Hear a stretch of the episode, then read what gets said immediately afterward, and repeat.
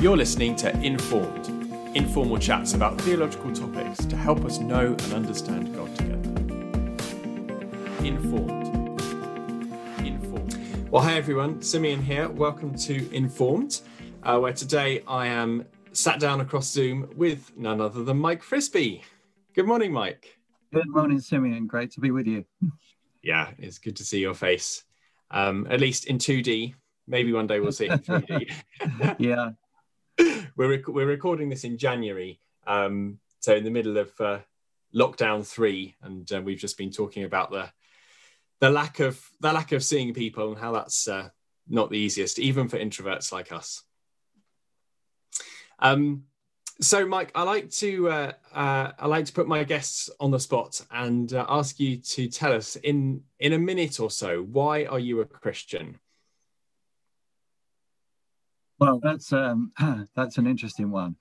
in one minute, yeah, uh, mainly because somebody told me the good news about Jesus, and uh, when I heard it, um, God did something in my heart that brought me into relationship with Him, and uh, so it was His initiative uh, when I was very young. I was a child of, of 10, but somebody explained the gospel to me very simply.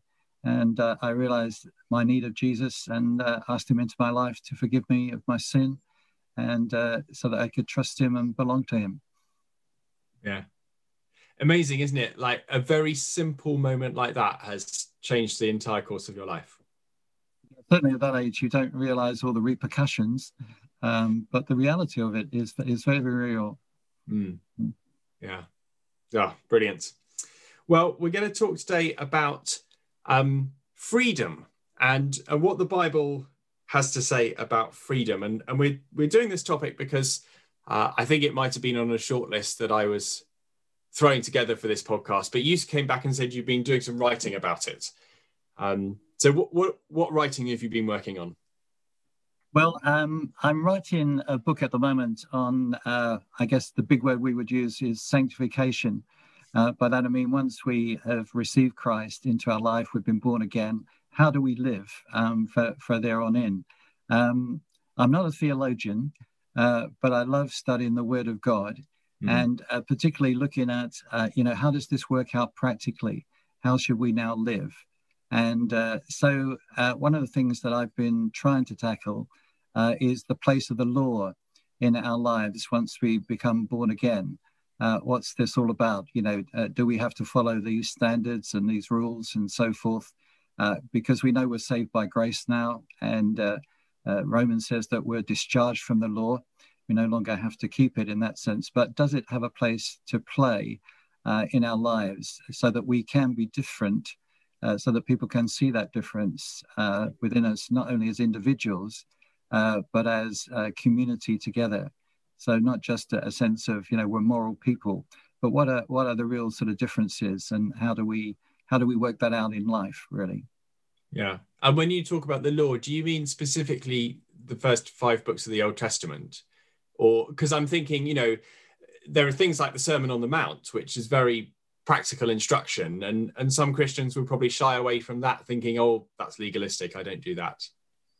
Yes, I, I think uh, myself it's a combination really uh, of those things because you know Jesus said in Matthew five on the Sermon on the Mount uh, that he had he'd come to fulfill the law.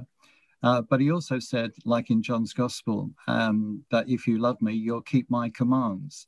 Mm. And so I, I, think you can look at all of those uh, kind of areas, really, uh, not only those, you know, the Torah, the first five books, and all that's contained in them, um, but right the way through the Old Testament, even, and then on to the teaching of Jesus as well. So, how do those, you know, how do we react to all of those is what I'm mm. trying to look at. Yeah. And, and so freedom's an interesting dimension of that, isn't it? Because one of the most famous freedom verses, Galatians 5 1, it's for freedom that Christ has set you free. Don't don't therefore be subject, don't go back and be subject to a yoke of slavery. Um, that's talking about freedom from the law, isn't it? Is, yes. And yet at the same time, Jesus says, if you love me, you'll keep my commandments. Yes. And uh, that's the dilemma. I call it a paradox. and the way I'm trying to phrase it when I've been writing is uh, to, to phrase it in this kind of way that, um, the question really is, you know, are Christians uh, called to the keep the law, uh, or are they uh, totally free to live under grace and do whatever they want to do because God loves them anyway? Mm. So the paradox really is, uh, I, I, would say that, or the answer to the paradox or the question is, uh, do Christians have to keep the law in order to be saved, in order to be in God's family, in order to be part of uh, His people? Um, the answer would be no, we don't.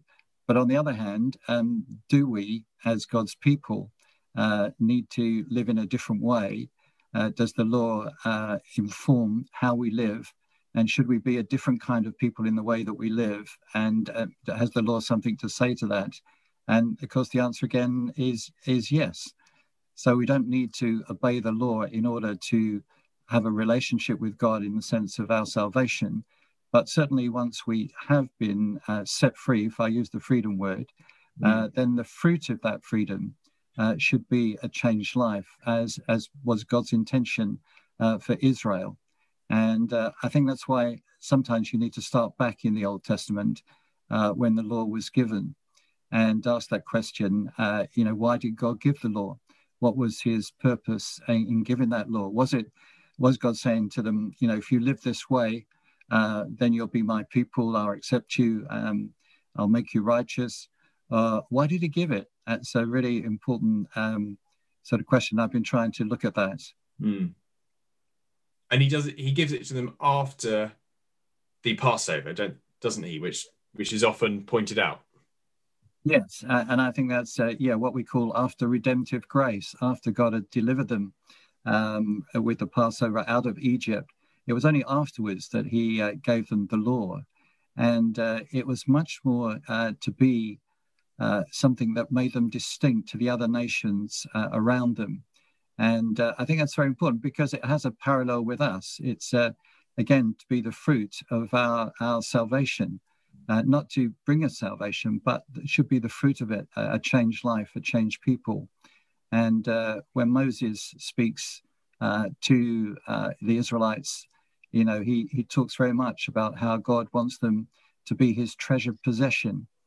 And, uh, and that's one of the points of the law, really, is to bring about change in the people in order that God might delight in them and that they may reflect his character, his life um, into the world to be a light to the nations. And uh, that's a, a, really wonderful thing. I think that's why we find very often, you know, like in the Psalms, uh, that we find the Israelites actually really delighting in the law. Mm. And I think that was God's intention of giving the law because the law reflects uh, a lot of God's character. Um, when you think of the laws that are there in the first five books, um, they demonstrate something of the heart of God and his compassion, his love for people, his desire for creation, uh, desire for relationships between uh, men and women. And uh, God, I believe, wanted us to delight in the things He delights in. And uh, and when we do that, as John Piper says, you know, God is most glorified in us when we are most satisfied in Him.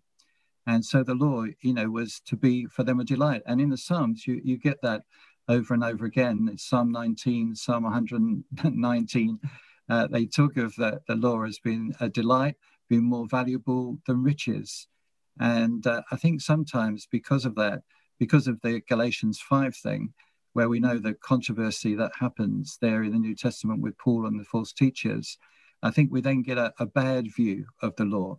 Um, that we can see it as something, oh, let's keep away from that. We don't want to become legalistic. We don't want to be following laws. But actually, it has a lot to say to us in terms of how our character is built, how we live as a, a community of God's people. And that's very important. Yeah, so when when we look back at the law as Christians, um, you know, Paul's very clear that we're not under that that law covenant.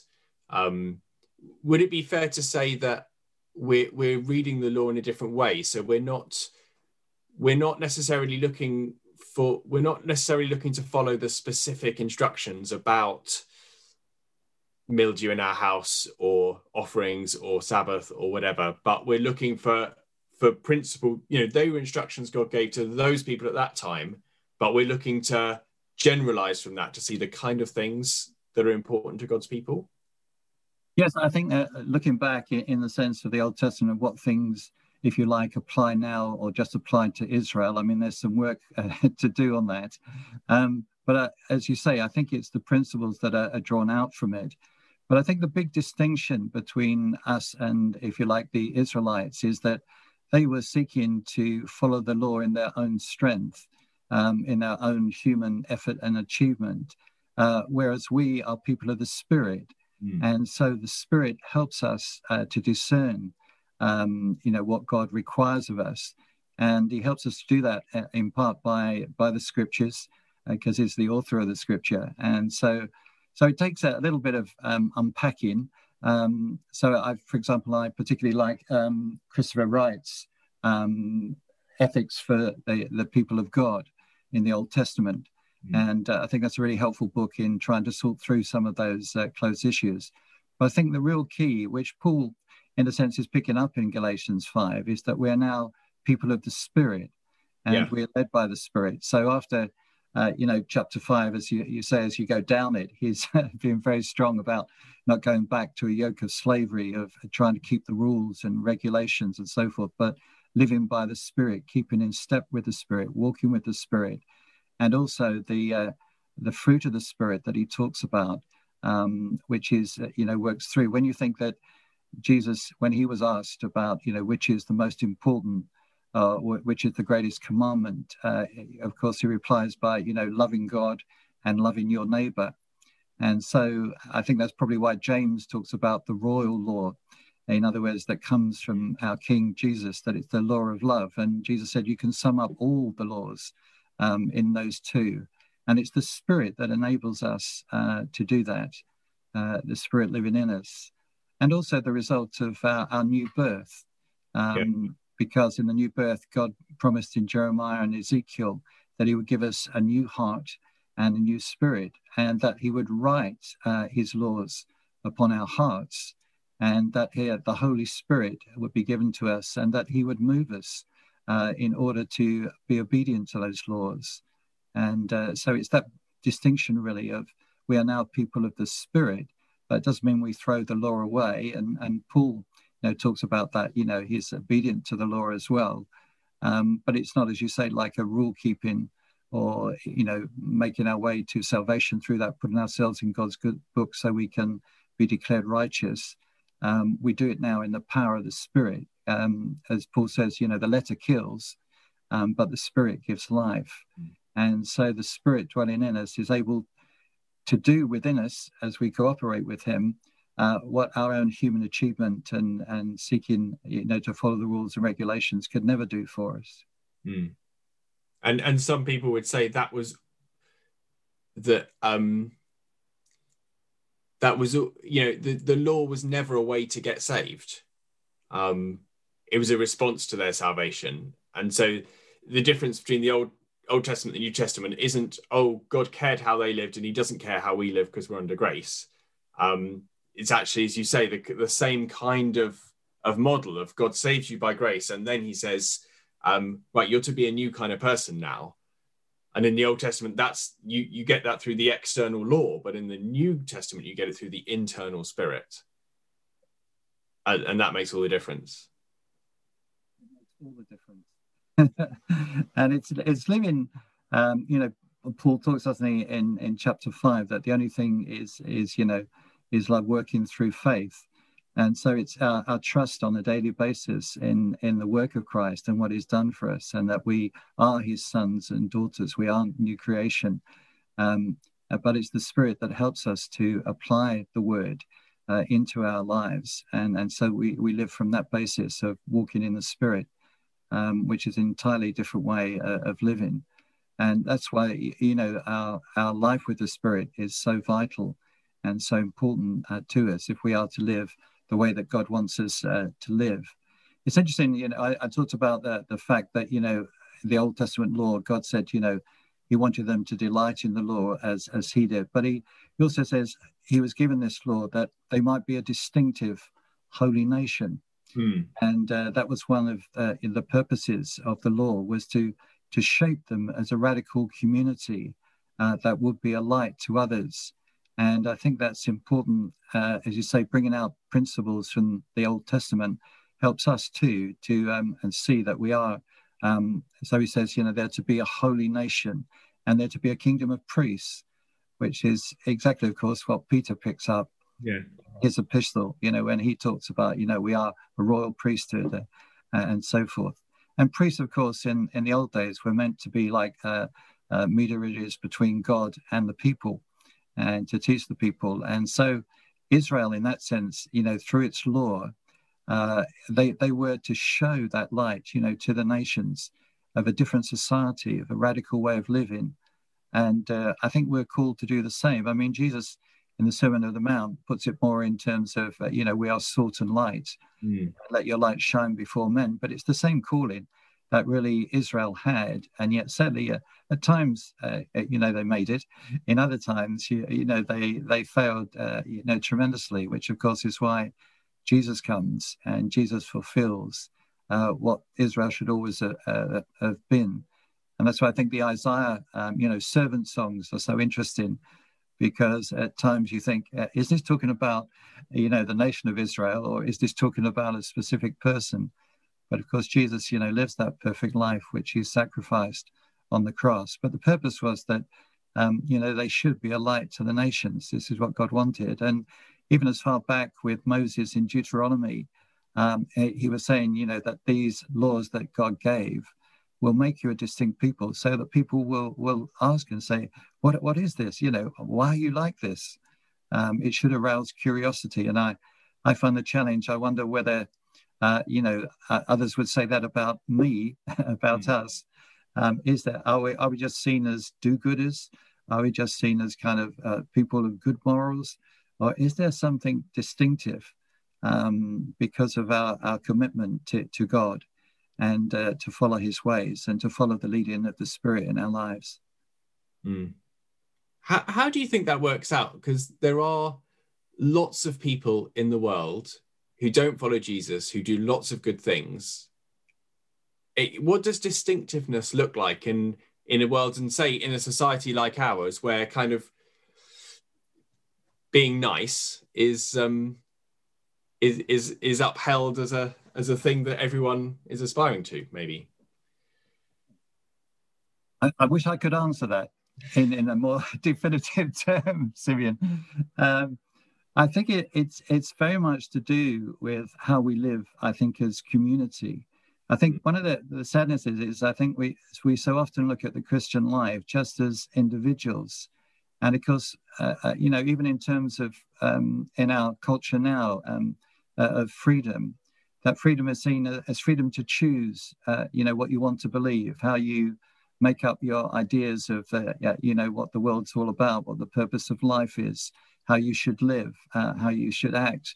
It's all down to me, you know, to construct my own uh, view of the world.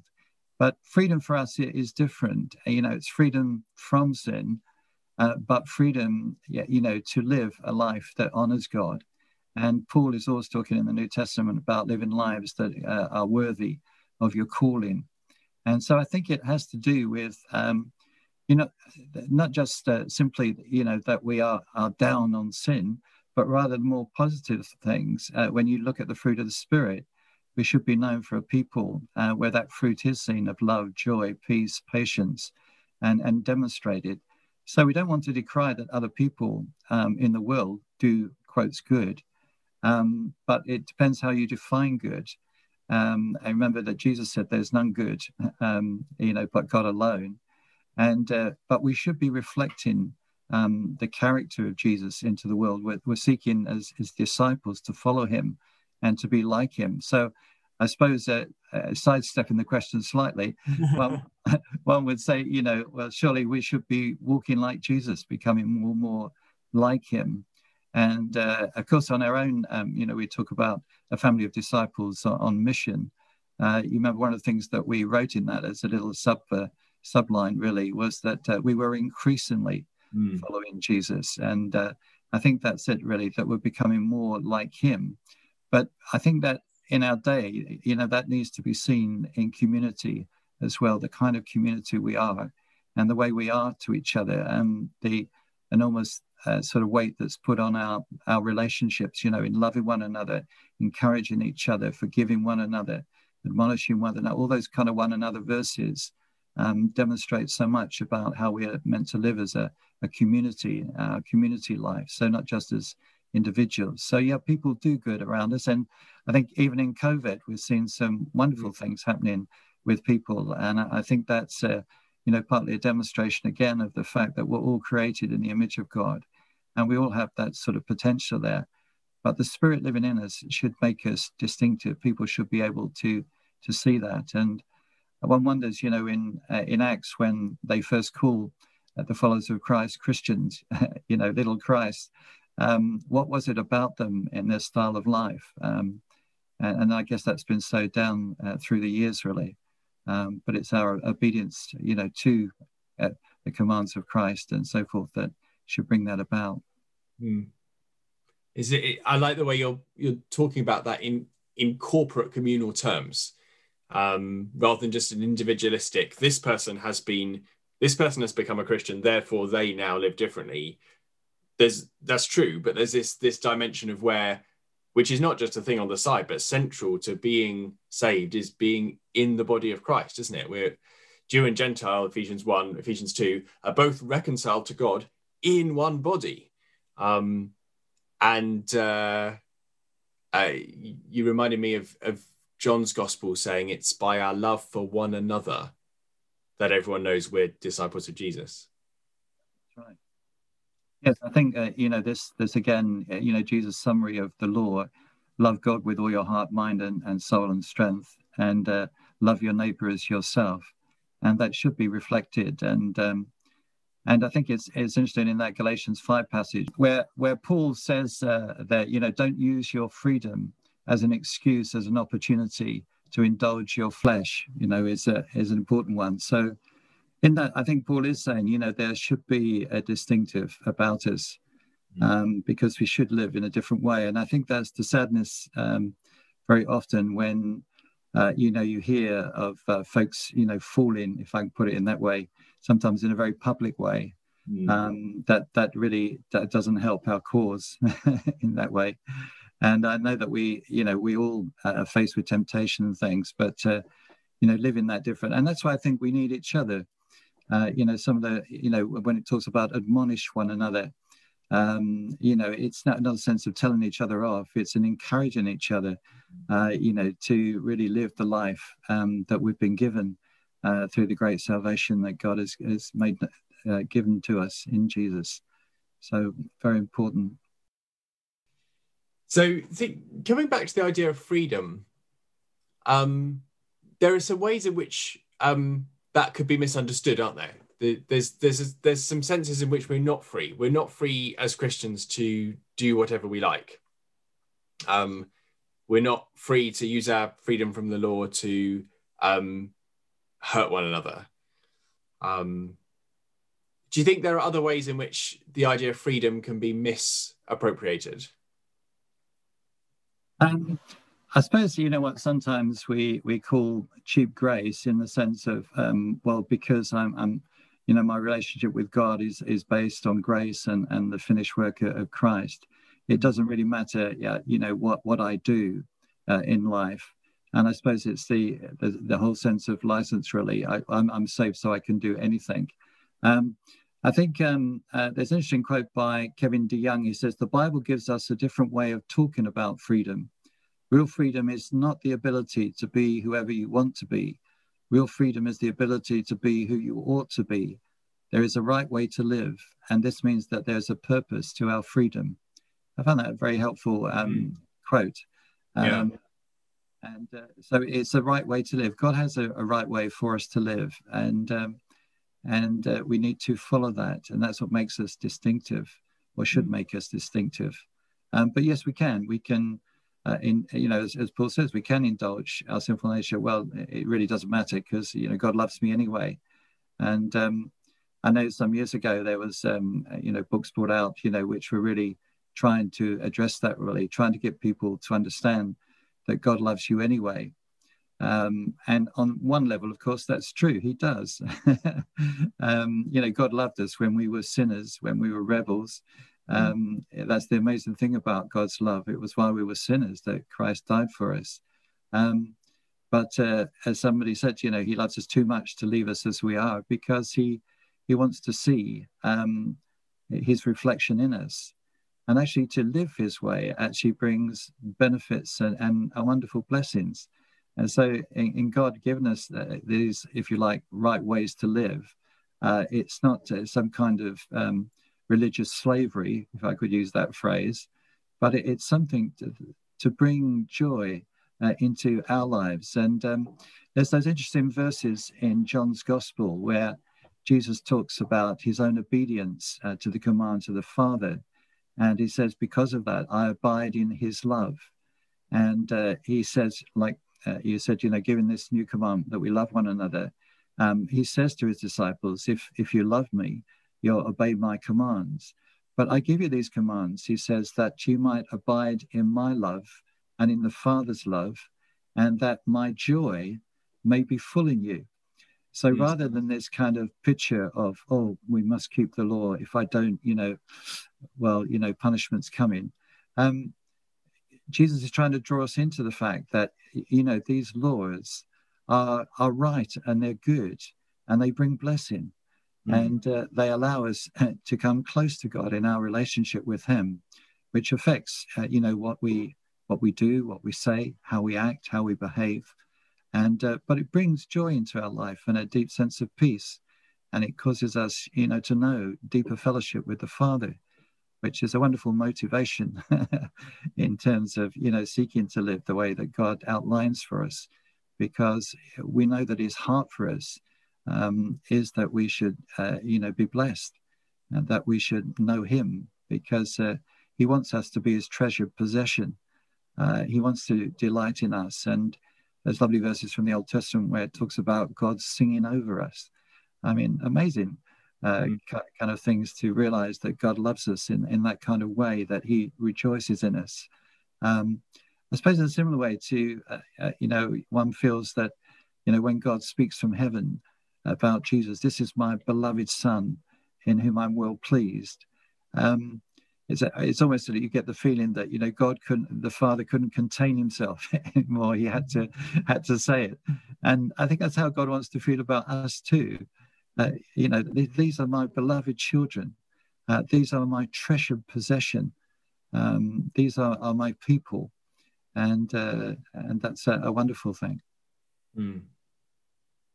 And would it be fair to say those those verses in Zephaniah about God singing over His people? He's he's singing over His people after He's purified them from their unfaithfulness, and so his, his delight is wrapped up in our obedience to Him. Is it? I think, it is.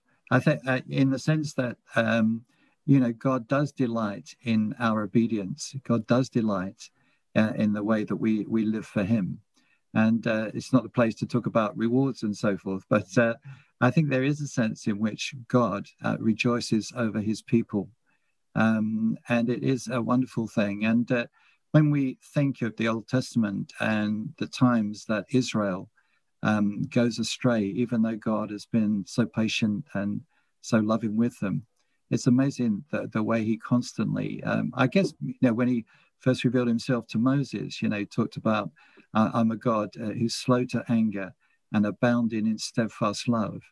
And uh, I guess just like with us, you know, when we, uh, with our children, you know, there are things that our children do that bring us just such delight yeah. and uh, such pride. And I believe that's uh, that's the same with God. Now, of course, we know that you know we can't do those things in our own strength, but that's why God gives us His Spirit, you know, to enable us and to empower us um, and it's almost saying, really, well, you know, and I think that's probably why Jesus told that parable, you know, of the servant that uh, when you have done all, say, I'm, I'm, an unworthy servant. Why? Because this, what I am, uh, has actually come from God.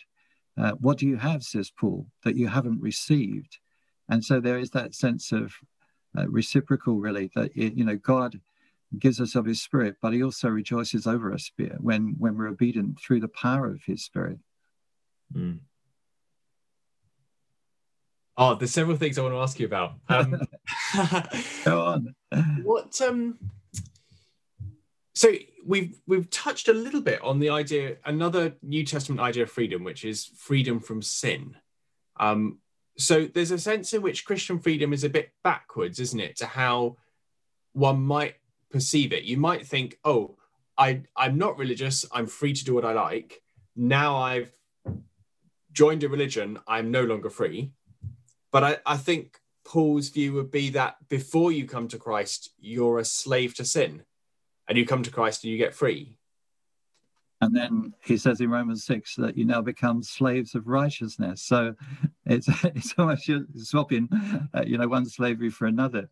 Um, but yes, of course, you know, the Bible talks of all kinds of, of freedom, and freedom from sin, again, is a really big one. Um, but, you know, when Paul writes in Romans 6, um, you know, talking about how we've died with Christ, been buried with him, uh, risen again, you know, he goes on to talk about you must reckon yourselves dead to sin and mm. alive unto God. And I know that was such an important truth in my early Christian life, uh, really trying to get that straight in my thinking and to really, uh, uh, you know, try and live that way, counting myself dead to sin. Uh, and then Paul, of course, says, you know, and then present the members of your body as instruments of righteousness. So um, there's a walking into that um, uh, that freedom and that slavery to righteousness. But it, it's a it's a slavery that brings tremendous blessing uh, in our own lives and in, in the lives of others as well. But yes, it is wonderful to know that we have been, you know, taken out of that whole position. So I think baptism is is an important time for people. Um, uh, sometimes I think we can get into almost a kind of ceremonial yes. start of the Christian life, Whereas I think it's meant to be a, a real spiritual experience in the sense of the strengthening grace that really helps us to think through that issue at that time as we start off in our Christian life, knowing that freedom that has won, been won for us at such great cost on the cross, um, but now free to to live in a way that pleases God, which is, I guess, why DeYoung, you know, talks about our freedom has purpose. Uh, it, so we're saved from something, in for something, and uh, for something is to to live for God and to grow in our, our fellowship with Him and our likeness to Him. Yeah, uh, when Paul talks about what we're saved from and says you're you're free from sin, do you think sin there is something bigger than just the things I do wrong? Does Paul have a conception of sin which is a, a, cosmic power opposed to God, which has got us in its grip, and we're free. What Jesus does on the cross is free us from that that old slave master. Yes, I mean that's a good way of, of saying it. I think that lots of aspects of that freedom from, from sin, because um, whereas I think that's the that's the key one from the, the penalty and the power of sin mm. uh, over our lives. Um, I think in terms of the way that we live, um, you know, there's a cooperation with God to see that uh, that freedom exercised uh, into our into our lives. And I think that when you get to Ephesians four, where Paul talks about you know putting off the old man and putting on the new, you know that that freedom has come, but now we have to walk in the good of that, and uh, you know we have to put on, as Paul says, the new man. And uh, I think that's really uh, important that we do that. I love Paul's um, little bit um, uh, in Ephesians 4, where often he's he talks about change in life, um, where he he talks about putting something off and putting something on.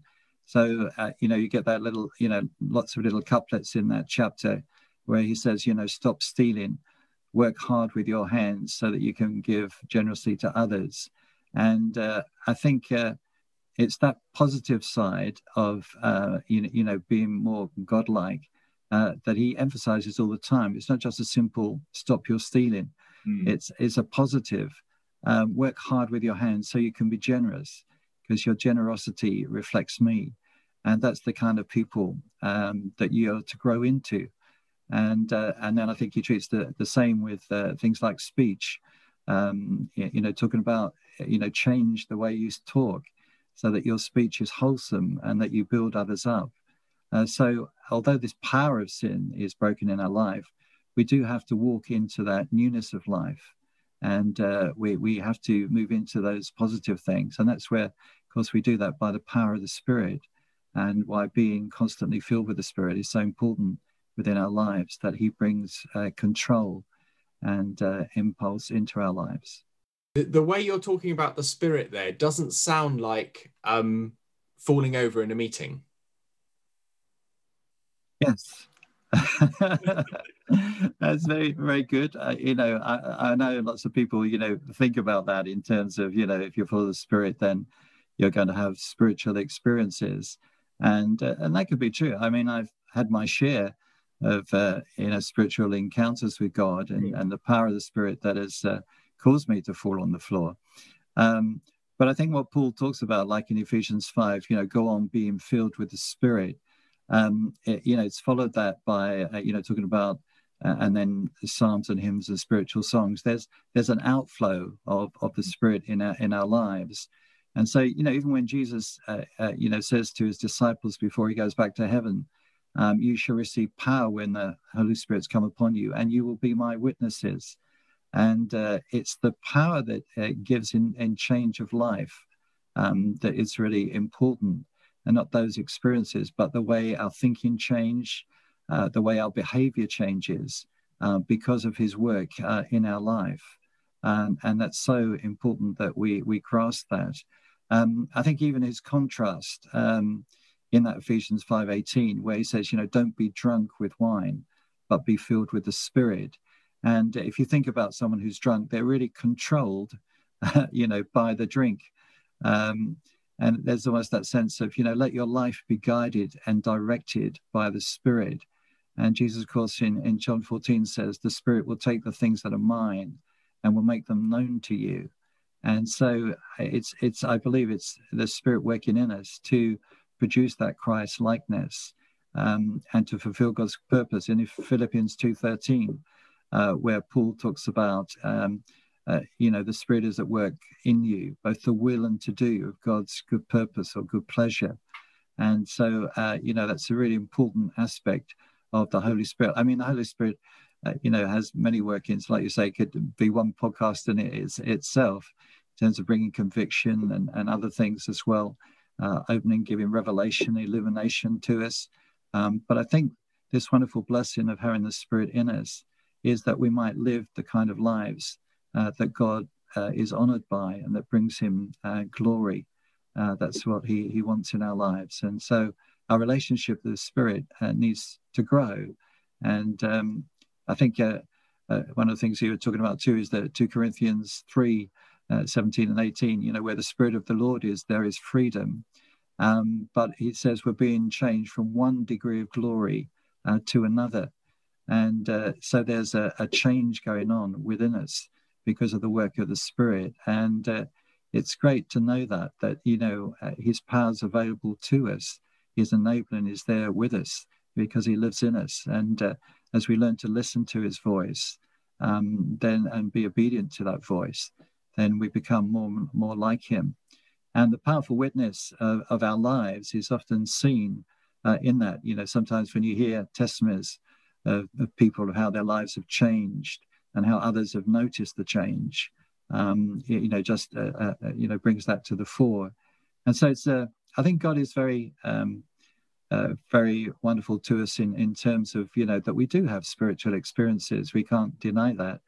And uh, I love, you know, the Romans 8, where it says his spirit bears witness with our spirit that we are children of God.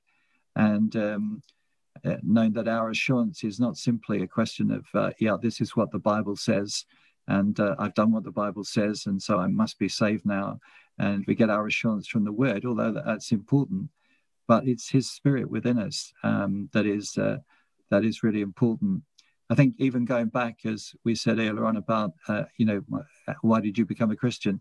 I can remember, you know, responding to the gospel, but then feeling that sense of, of, God's nearness and presence in my life, even though I was such a young child. Mm. And um, I think that's uh, that's one of the great assurances that we have that His Spirit bears witness with our spirit, and the love of God is shed abroad in our hearts through the Holy Spirit. And sometimes those experiences where God comes to us in a very personal way, um, uh, we can be overwhelmed with His love. I've certainly had experiences like that. Um, but I think his his his his dwelling in us is to uh, make bring us to a point where we reflect more and more of Jesus in in our lives, and again as a community together. Mm. Um, yeah, yeah. We should begin to wrap up, but I wonder if you could talk about what that might look like practically. You know, we get up from this Zoom and something happens which uh, requires some love, joy, peace, patience, kindness, goodness, faithfulness, or gentleness, or self control out of us. Um, what, uh, what will it look like for me to process that that situation in a way that's walking by the Spirit rather than being under a law? Yes, I think it's it's to do actually with um, learning to hear the Spirit's voice in our life. I mean, many of the ways that the Holy Spirit speaks to us is, uh, you know, we can have prophetic words and stuff, but a lot of it, you know, certainly my experience has been through the Word, and it's not so much a question, how can I put, of, um, you know, oh, this is what it says, I must do this, but reading the Word on a regular basis means that God often speaks to you and our minds are renewed. So when we come to situations, um, there is uh, often a prompting of the Spirit, a reminding of us. Um, I think it's John Piper who often talks about, you know, God's promises uh, are like the wires that run from a generator to an appliance. And uh, it's where the power goes is through the promises that as we take hold of the promises. And so when we meet situations, um, sometimes we can know what to do because there's been a, an enlightenment and illumination in our hearts as we've been reading the word, and that's become part of our everyday life. Um, but there's also a learning um, how to respond to his voice and also to call upon him. Um, you know, it's important to do that. So, you know, often talks about the fellowship of the Holy Spirit. Um, I think sometimes we can think the Spirit is, uh, uh you know, just like kind of in the ether, if I can put it that way, mm. uh, not being detrimental. Uh, but you know, sometimes you know we don't realize the Holy Spirit is a person. He's the third person of the Godhead, and so our relationship with Him, and that's why Paul talks about you can quench the Spirit, we can grieve the Spirit because uh, He's a person. So learning how to walk. Um, I think it's learning uh, practically. It's learning how to walk in the Spirit, that relationship with Him uh, him uh, illuminating, you know, asking him to show us things from the word and then building those things uh, into our life. And so it's like Jesus said, didn't he, and to the disciples, you know, don't worry about what you're going to have to speak, you know, when they take you into the law courts and uh, arrest you, because in that very hour, I'll give you the words, uh, you know, to speak. And I think that that's a very dramatic kind of um, uh, scenario. But in our lives, it can be the same that that the Lord, the Holy Spirit, can speak things, give us words, give us understanding of how we're to deal, um, you know, with situations. And of course, there are things, you know, that when we we cry out to Him, you know, the Spirit is, uh, you know, also one of His names is the Comforter, you know, the the Parakletos, the one who comes alongside to help, and uh, and so He's often the one that that brings, you know, the comfort and the compassion of God uh, into our hearts and into our, our lives. But um, rather than a kind of quick um, one, two, three, I think it's a question of building your relationship. And I, I guess that's why Paul says, you know, walk in step with the Spirit. It's a learning on an everyday basis to build that into your life. And the more you do that, um, you know, the more uh, you, you, grow and are able to handle things uh, that come into your life. Mm. Great. Thank you, Mike. Well, on that note, I think we'll we'll leave it there. Um, and uh, yeah, thanks so much for chewing over these things. Great topic to be talking about, and uh, hope hope the rest of the book writing goes well. Thank you. so it's goodbye from me, and it's goodbye from me.